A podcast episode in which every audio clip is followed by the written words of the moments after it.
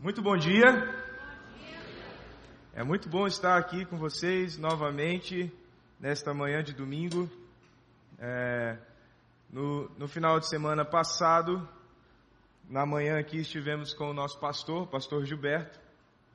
O pastor Gilberto veio dentro da programação dele num espaço é, entre a viagem de capacitação que ele fez para uma conferência e o período de férias.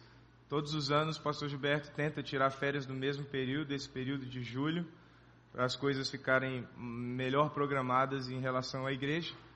Então, hoje, por mais dois, por mais um domingo, eu estarei com vocês aqui, compartilhando a palavra pela manhã e tendo esse prazer de, de trazer algo que Deus tem colocado no meu coração para trazer a vocês. No domingo retrasado, eu trouxe ah, algo a respeito dentro daquela série que estávamos conversando e o fechamento da série falando sobre eh, pessoas comprometidas. Não sei quantos de, de vocês lembram.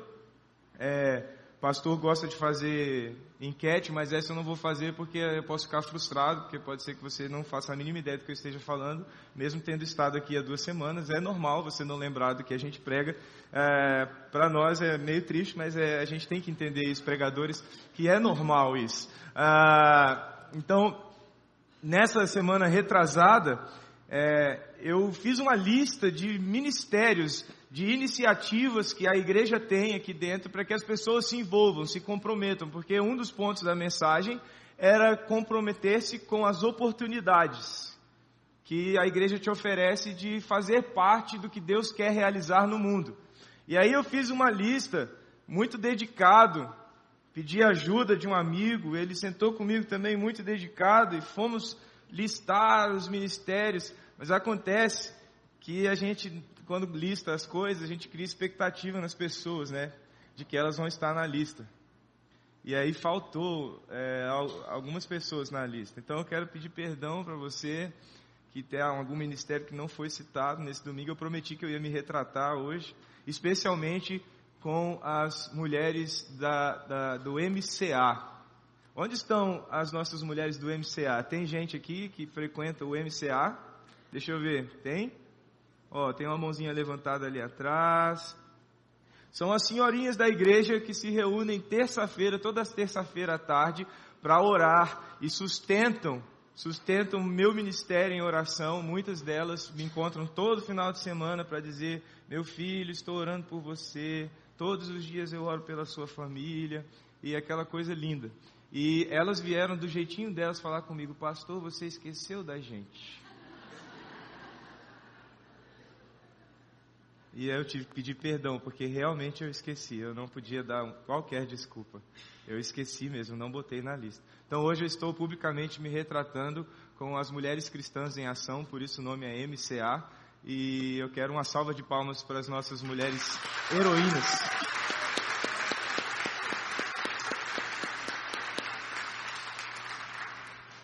Ok, e eu comecei me retratando também porque tem um pouco de relação com o que eu vou falar com vocês hoje, estas, estas mulheres.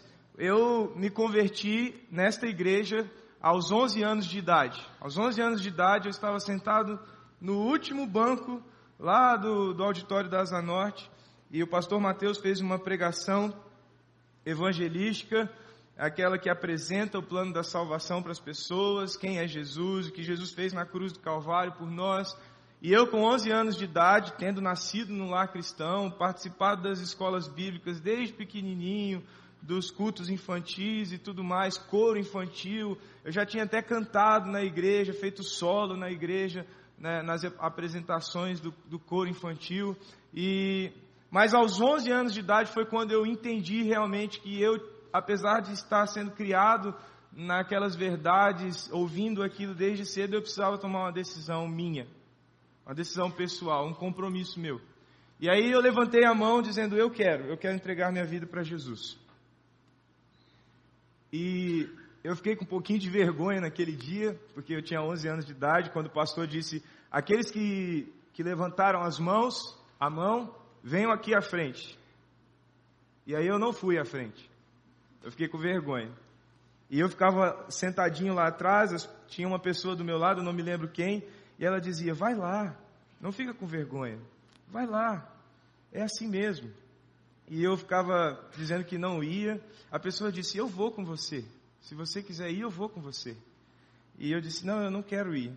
E aí eu fiquei sentado lá atrás, mas no coração eu dizia: Jesus, eu estou de, de verdade me comprometendo contigo. Mas eu não quero ir lá para frente.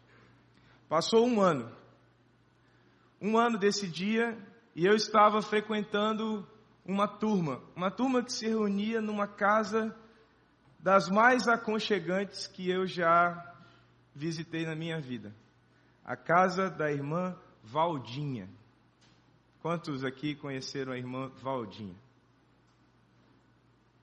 A irmã Valdinha ela era professora da classe de batismo da igreja. E eu não sei exatamente porquê, a recordação que eu tenho dessa época é de estar na sala da casa dela, ouvindo ela ensinar a respeito do que nós estávamos prestes a fazer, batizar, como vocês que estão aqui sentados nas primeiras fileiras. E eu ia semana após semana, durante alguns meses, nos meus 12 anos de idade, ouvir é, o que a Bíblia ensinava a respeito do compromisso que eu ia fazer, do batismo. E hoje eu quero conversar com você um pouco sobre isso, sobre batismo. Talvez você pense, bom, eu já sou batizado, então eu posso ir embora e almoçar mais cedo. Não faça isso, porque o que eu quero compartilhar com você pode resgatar, talvez, alguma coisa no seu coração a respeito do batismo, que pela, talvez pelo tempo, pela, pela rotina, pelo olhar corriqueiro a respeito de algumas coisas da, da, do relacionamento com Deus, o significado se enfraqueceu, é, deixou de ser tão profundo quanto era no dia em que você se batizou. Então vai ser uma chance de você resgatar isso, de você lembrar, como eu acabei de lembrar com emoção, do dia em que você se decidiu do dia em que você disse: Eu vou me comprometer com Jesus. Vai ser a chance de você relembrar isso. E se você ainda não é batizado, mas você já tem um compromisso com Jesus, vai ser a chance de você entender um pouco do que isso significa. Eu não vou me atrever a dizer que você vai entender tudo o que significa, não é esse o meu empenho, mas o meu empenho é que você entenda de alguma maneira o que isso significa, em alguma, em, em, em em alguma característica você se identifique com, com o batismo e diga: eu preciso tomar essa decisão, eu preciso dar este passo nessa direção. E você que ainda não tem Jesus como seu salvador pessoal, nesta manhã você vai ter a chance de pensar a respeito disso e também tomar uma decisão já podendo dar o segundo passo ah, nesse relacionamento. De você entregar a sua vida a Jesus, já dizendo: Eu me comprometo com Ele também através do batismo. Então eu vou tentar fazer desta manhã uma experiência que te mova. Te mova de alguma maneira, seja você batizado já, membro antigo de igreja, seja você alguém que está frequentando esta igreja, mas você ainda não é batizado, ainda não tomou essa, essa iniciativa, esse, ainda não assumiu esse compromisso, talvez até porque você não entenda muito bem é, do que se trata, ou você que ainda nem mesmo se comprometeu com Jesus pessoalmente, nesta manhã o meu desejo é que você se mova nesta direção, na mesma direção que essas pessoas que estão sentadas aqui na frente, alegremente, espontaneamente, estão é, caminhando, encaminhando suas vidas, sua jornada e sua história. Então vamos lá. Alguns pensam a respeito de batismo quando, quando nós usamos a palavra batismo, alguns tratam, e aqui no meio é, batista, da igreja batista, o nome tem a ver, não é? Ah, alguns pensam que o batismo trata-se de um símbolo, que é o que o pessoal da projeção vai pôr para mim aqui para você. Isso, obrigado. Ah, alguns pensam que trata-se de um símbolo. De fato é. De fato é um símbolo é um símbolo daquilo que aconteceu internamente. dentro do seu coração. O batismo torna visível o que nem ninguém pode enxergar, que é o que Deus fez dentro de você. Mas quando nós pensamos, se você restringe a sua ideia de batismo em torno somente desta palavra, o batismo é um símbolo do que aconteceu internamente, às vezes você pode é, incorrer no perigo de pensar que o batismo se trata, ah, trata-se somente de um ritual. Ah, um rito de passagem. O momento em que eu vou simplesmente fazer uma representação da realidade. E aí você corre o risco de não dizer o batismo é um símbolo, mas de dizer o batismo é apenas um símbolo. O batismo não é apenas um símbolo. É mais do que isso. É mais profundo do que isso. E aí alguns que são antigos de igreja já podem estar sentindo um pouquinho de frio na barriga e pensando: meu Deus, para onde esse pastor vai? Em que caminhada ele, ele está colocando os pés? Mas vamos lá, é bom que você fica mais curioso e mais atento. Alguns pensam que batismo é apenas uma ordenança. Que Jesus ordenou o batismo, que Jesus voltou-se para os discípulos e disse a eles: vão e batizem. E nós precisamos então batizar, porque o batismo é uma ordenança. Mas assim como pensar no batismo só como símbolo, pensar no batismo também só como ordenança, pode nos levar a perder algumas coisas a respeito do batismo. Você pode pensar, bom, ser batizado é cumprir uma regra. Muitas pessoas, infelizmente, batizaram-se nas igrejas simplesmente com esse sentimento no coração. Eu estou obedecendo uma regra que a igreja exige. Eu tenho que cumprir esta ordem, porque se eu não cumprir, como eu vou fazer? Alguns até pensam: se eu não for batizado, será que eu vou para o céu? Essa é uma das respostas bíblicas mais fáceis de responder. É só você olhar para a cena mais conhecida de toda a Bíblia: a crucificação. Tinha um cara do lado de Jesus. Um cara que, cuja vida não foi muito legal. Por isso ele estava na cruz. Diferente de Jesus. E ele disse: O Senhor pode me dar um lugar com o Senhor? E o que Jesus diz para ele? Hoje mesmo estarás comigo no paraíso.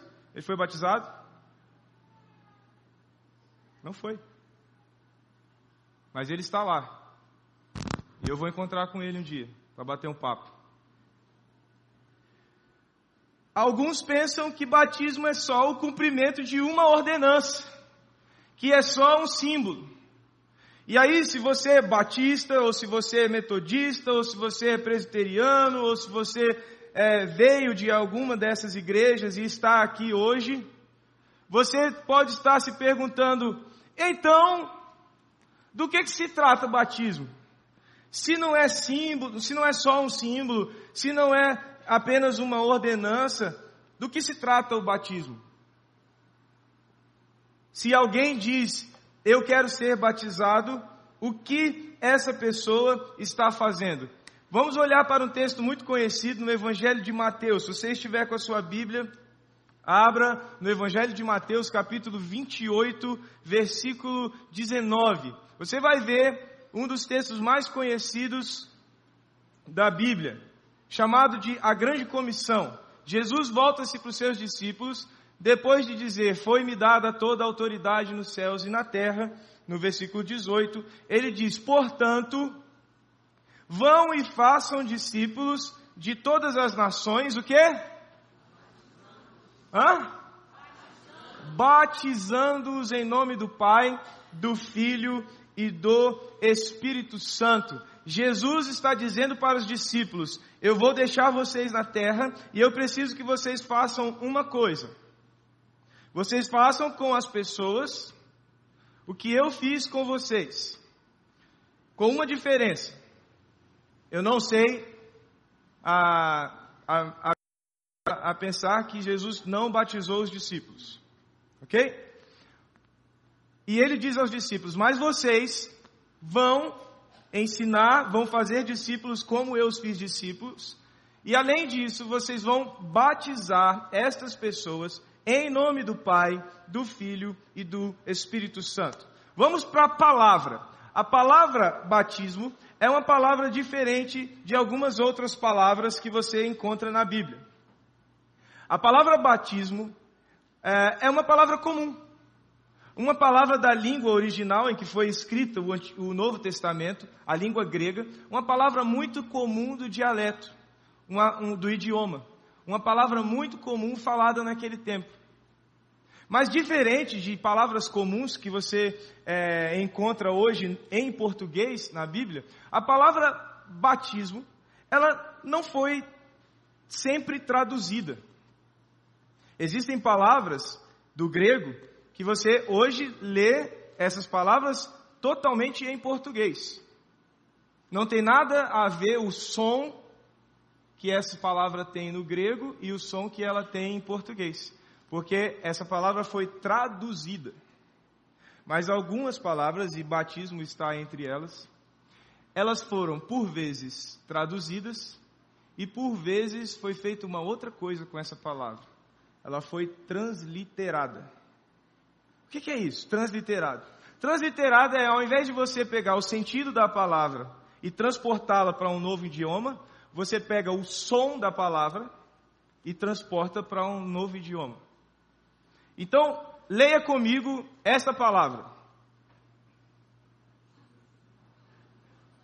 O que está escrito aí?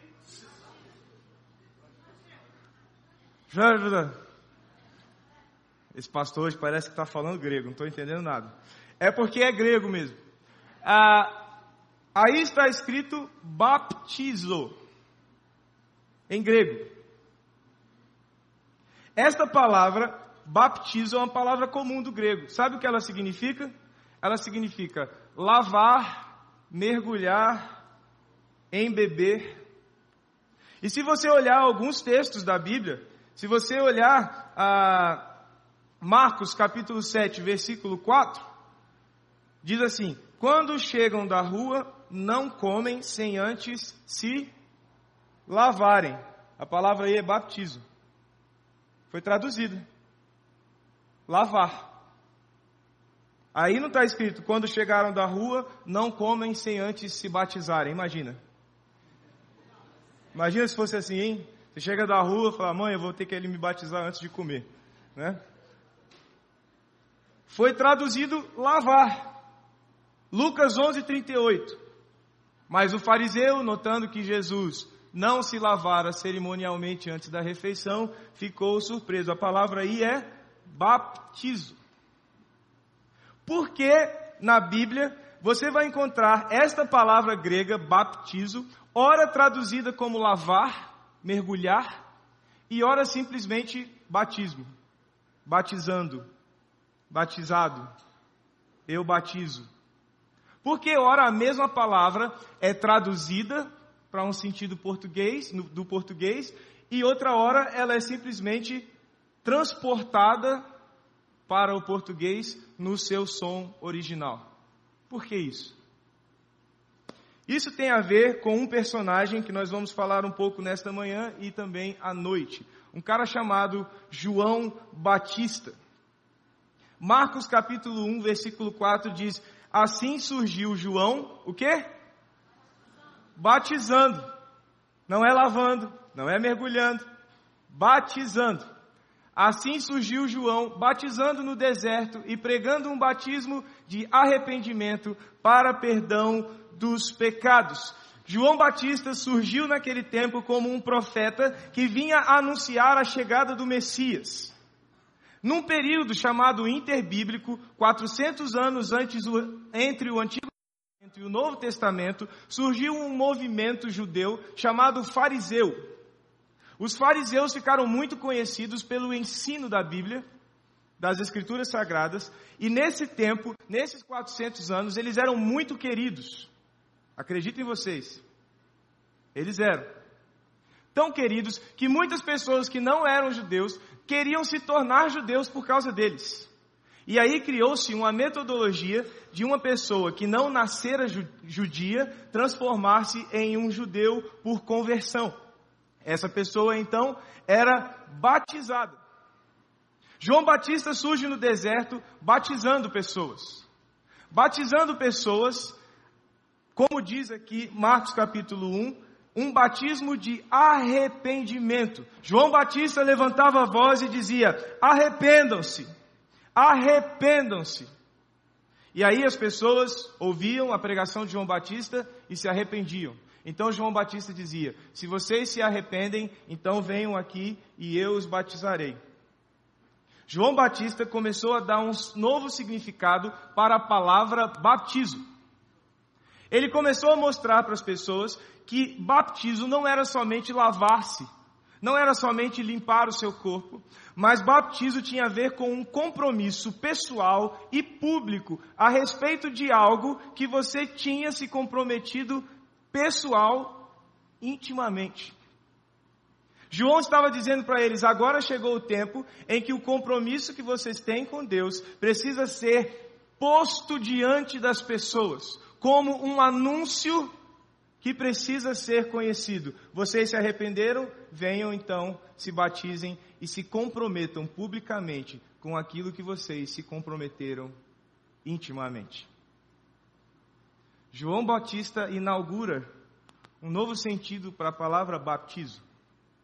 E Jesus, quando chega, encontra-se com João Batista. João Batista levanta a mão e diz: Eis o Cordeiro de Deus que tira o pecado do mundo. Jesus encontra-se com ele e diz: João, você vai me batizar. Jesus está dizendo para João: João, eu estou assinando esse batismo. Eu estou dizendo para você, João, que este compromisso público que você está pedindo para as pessoas é exatamente o que significa ser batizado. Mas João Batista diz a respeito de Jesus: Eu batizo com água, ele batizará com o Espírito Santo. E então voltamos para a ordem de Jesus. Quando Jesus volta-se para os discípulos e diz: Portanto, vão e façam discípulos de todas as nações, batizando-os em nome do Pai, do Filho e do Espírito Santo. Jesus está falando para os seus discípulos: Vão, façam discípulos, ensinem a eles que, o que eu vos ensinei, e quando ensinarem, conduzam-nos a se comprometerem não somente intimamente, mas a comprometerem-se publicamente. Façam-nos anunciadores daquilo que eu fiz. É isso que significa batizar. Quando Jesus diz vão e batizem, ele está dizendo vão, façam discípulos, mas discípulos que não guardem o que fizeram, o compromisso que têm comigo, mas discípulos que assumam publicamente o compromisso que têm comigo. Quando eles forem batizados, eles estarão dizendo para as pessoas: Eu tenho um compromisso público. Não só no momento do batismo, mas o batismo então era o anúncio de que aquela pessoa, a partir daquele momento, era publicamente, definitivamente comprometida com Jesus Cristo. E aí eu quero convidar você a entrar numa história, uma história maravilhosa. Abra sua Bíblia no texto de Atos, Atos dos Apóstolos, capítulo 8. Atos dos Apóstolos, capítulo 8, a partir do versículo 26. O apóstolo Filipe estava pregando na região de Samaria por causa da dispersão da igreja. Os judeus de Jerusalém começaram a perseguir os cristãos e os cristãos começaram a se espalhar como cumprimento da, de, da profecia de Jesus, que dizia que eles iriam de Jerusalém, Samaria até Hã? Os confins da terra. Os judeus começam a perseguir os cristãos, os cristãos se espalham. Filipe, um dos apóstolos, vai pregar na região de Samaria. Caminhando por essa região, o versículo 20, 26 diz: Um anjo do Senhor disse a Filipe: Vá para o sul, para a estrada deserta que desce de Jerusalém a Gaza. Ele se levantou e partiu. No caminho, ele encontrou um eunuco etíope. Um homem que veio de outro país, de outra cultura, de outra religião, estava próximo a Jerusalém. Ele era um oficial importante, carregado de todos os tesouros de uma rainha, a rainha de Candace, rainha dos etíopes. Sabe o que esse homem estava fazendo? Este homem viera de Jerusalém para o quê? Para adorar a Deus. Este homem tinha viajado da Etiópia até a região de Jerusalém para adorar a Deus. Naquele tempo, havia, havia culturas que adoravam quaisquer Deus.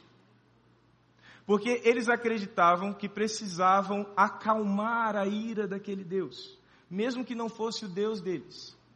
Como eles ouviram falar de um Deus em Jerusalém e de um Deus poderoso, a rainha mandou o seu servo ir até Jerusalém para prestar adoração a um Deus que para eles era desconhecido, a um Deus que para eles era público, mas não era pessoal, a um Deus que era conhecido no mundo, conhecido daquele tempo, mas que não tinha nenhuma relação pessoal com eles. Aquele homem foi adorar a Deus no templo em Jerusalém, mas ele não sabia quem ele estava adorando. ele não sabia de fato que Deus era esse. Era um Deus público, mas não pessoal. E aí a história continua. De volta para casa, sentado em sua carruagem, ele lia o livro do profeta Isaías. E o Espírito disse a Filipe: aproxime-se dessa carruagem e acompanha. Então Filipe correu para a carruagem e ouviu o homem lendo aquele texto de Isaías. E ele não estava em qualquer parte do texto de Isaías. Ele estava no que nós conhecemos hoje como o capítulo 53 do livro de Isaías. Uma das mais perfeitas, precisas, profundas profecias a respeito de Jesus Cristo. Que diz pelas suas feridas nós fomos sarados. Aquele texto que diz que Jesus levou sobre si a nossa culpa. 700 anos antes de Jesus vir ao mundo. Então Filipe ouviu o homem lendo o profeta Isaías e então perguntou: O Senhor entende o que, você, o que está lendo? E a resposta do eunuco foi: Como posso entender se alguém não me explicar? Você está percebendo que o eunuco foi a Jerusalém adorar um Deus que ele não conhecia, adorar um Deus cuja história não fazia parte da sua história, adorar, adorar um Deus, tentar tocar na divindade sem ter sido tocado por ela, tentar prestar um culto pessoal a um Deus que não era pessoal. Tentar ter um relacionamento com alguém que ele simplesmente não sabia de quem se tratava. Então ele convidou Filipe para subir e sentar-se ao seu lado. O eunuco estava lendo esta passagem da Escritura. Ele foi levado como ovelha para o matadouro e como cordeiro mudo diante do tosquiador, ele não abriu sua boca. Em sua humilhação foi privado de justiça. Quem pode falar dos seus descendentes, pois a sua vida foi tirada da terra? O eunuco perguntou a Filipe: Diga-me, por favor, de quem o profeta está falando? De si, de si próprio ou de outro? Então Filipe, começando com aquela passagem da Escritura, anunciou-lhe as boas novas de quem? De Jesus. Pense nesse momento, congela a imagem e imagine comigo Felipe sentado na carruagem ao lado do eunuco e o eunuco perguntando: Por favor, Me explique quem é Jesus. Essa é a pergunta que todo discípulo de Jesus quer ouvir. Alguém do seu lado dizer, por favor, diga para mim, quem é Jesus? Meu Deus, como eu fico louco de paixão por poder falar isso se alguém me perguntar.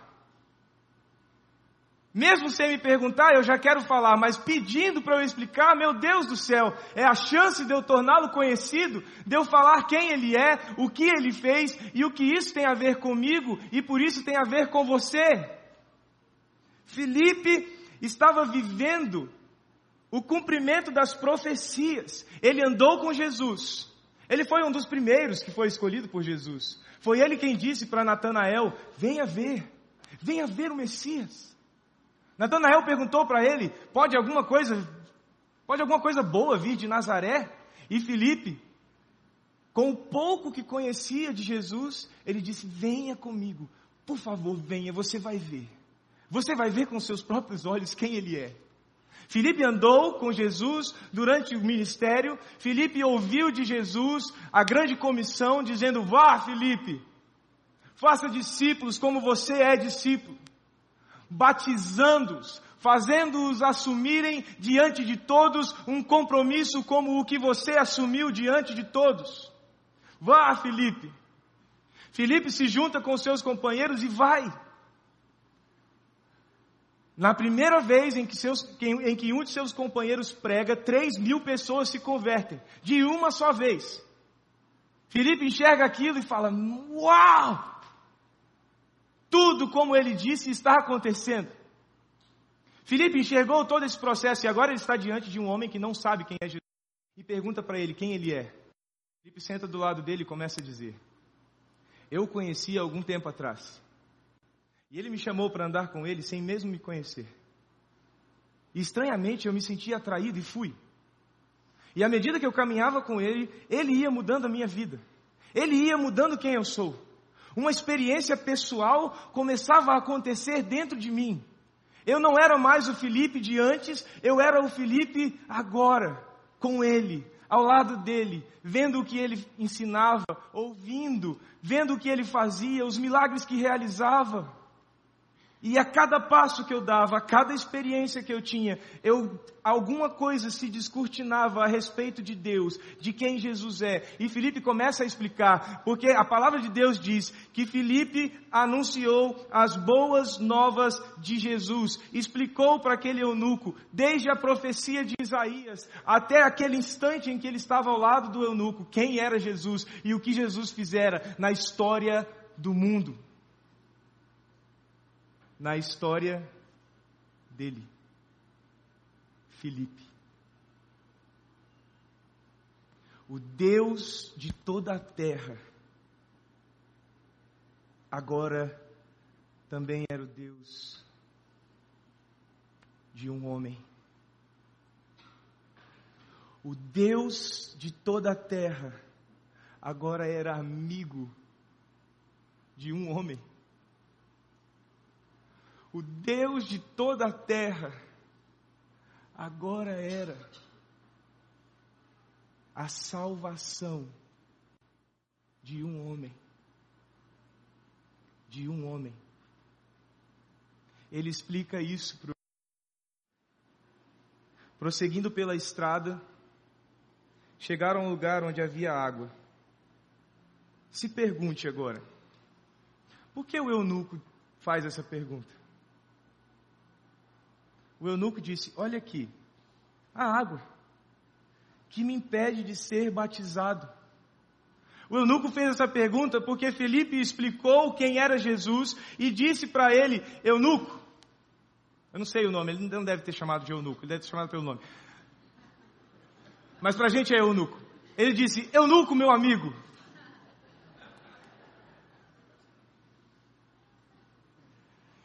Esse Jesus me chamou para viver por Ele. E desde o dia em que eu decidi viver por Ele, não há um centímetro sequer em mim de arrependimento dessa decisão.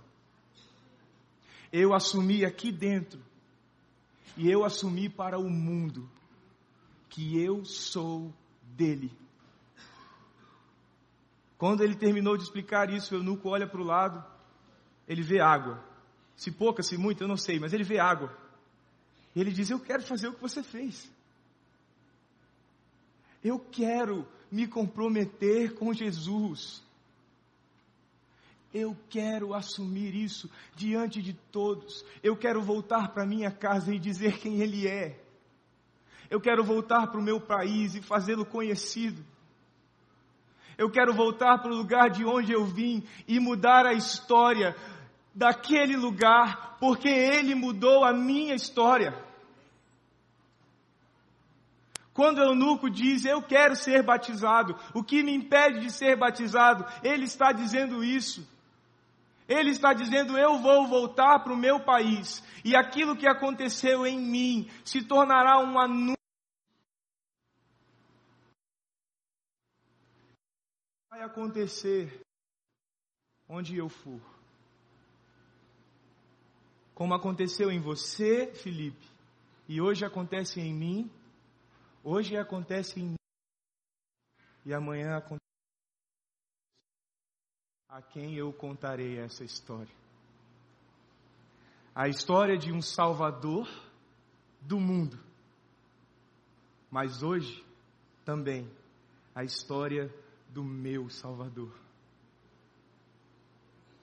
Disse Filipe ao eunuco: Você pode, se crer de todo o coração, o eunuco, sem demora, respondeu: Creio que Jesus Cristo é o Filho de Deus. Assim deu ordem para parar a carruagem. Então Filipe e o eunuco desceram à água e Filipe o batizou. Quando saíram da água, o Espírito do Senhor arrebatou Filipe repentinamente. Você pensa que foi Star Trek que inventou teletransporte? Não foi, foi a Bíblia.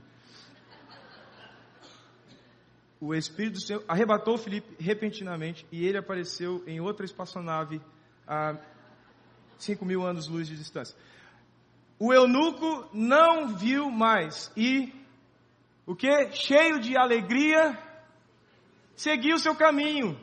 Ele não voltou para Jerusalém, ele não ficou ali onde ele estava, ele assumiu um compromisso. Ele disse: Eu voltarei, eu vou seguir o meu caminho, mas não mais como eunuco que era antes, agora como alguém que assumiu um compromisso público com o Salvador, o meu Salvador, o Salvador do mundo. O que é se batizar? Queridos, vocês que estão fazendo isso hoje, o que é se batizar? Você que ainda não se batizou, mas crê em Jesus, o que é se batizar? Você que já se batizou há mais de 20 anos, como eu, há mais de 30 anos, há mais de 40 anos, eu não sei. O que é se batizar? Olhe para essa história e pense o que é se batizar. É apenas um símbolo? É apenas uma regra? Não. Quando eu me batizo, eu estou dizendo algo. E para mim, Nesta manhã, eu quero levar você a pensar que quando eu me batizo, eu estou dizendo: o Salvador do mundo tornou-se meu Salvador, para que através de mim o mundo saiba que tem um Salvador. Quando eu me batizo, eu estou dizendo a partir de agora, não somente agora, mas a partir de agora, por toda a minha vida, eu estou dizendo: o Salvador do mundo hoje é meu Salvador. Para que eu diga mundo que o mundo tem um Salvador. Hoje a essas águas, desçam com este compromisso. Desçam a essas pessoas. E a partir de hoje, a todos quantos vocês encontrarem pelo caminho, digam a eles quem é Jesus. Digam a eles: Eu não adoro mais um Deus distante, o Deus de alguém. Eu adoro agora o meu Deus, o meu Salvador, que também é Salvador de toda a terra. Vamos orar? Senhor, obrigado pela tua palavra. Obrigado, Deus, pelo que o Senhor fala conosco, por ela, no poder do teu Espírito. E nessa manhã eu te peço, Deus, todos que estão aqui sejam batizados, sejam os que vão se batizar hoje, os que ainda não haviam se decidido pelo batismo, ou até aqueles que ainda não se decidido por ti. Que nesta manhã todos nós, de alguma maneira, nos encontremos com este compromisso profundo e permanente contigo, Jesus. De dizer: o Salvador do mundo é meu Salvador. E por causa disso, hoje, com a minha vida, eu anunciarei que o mundo tem um Salvador.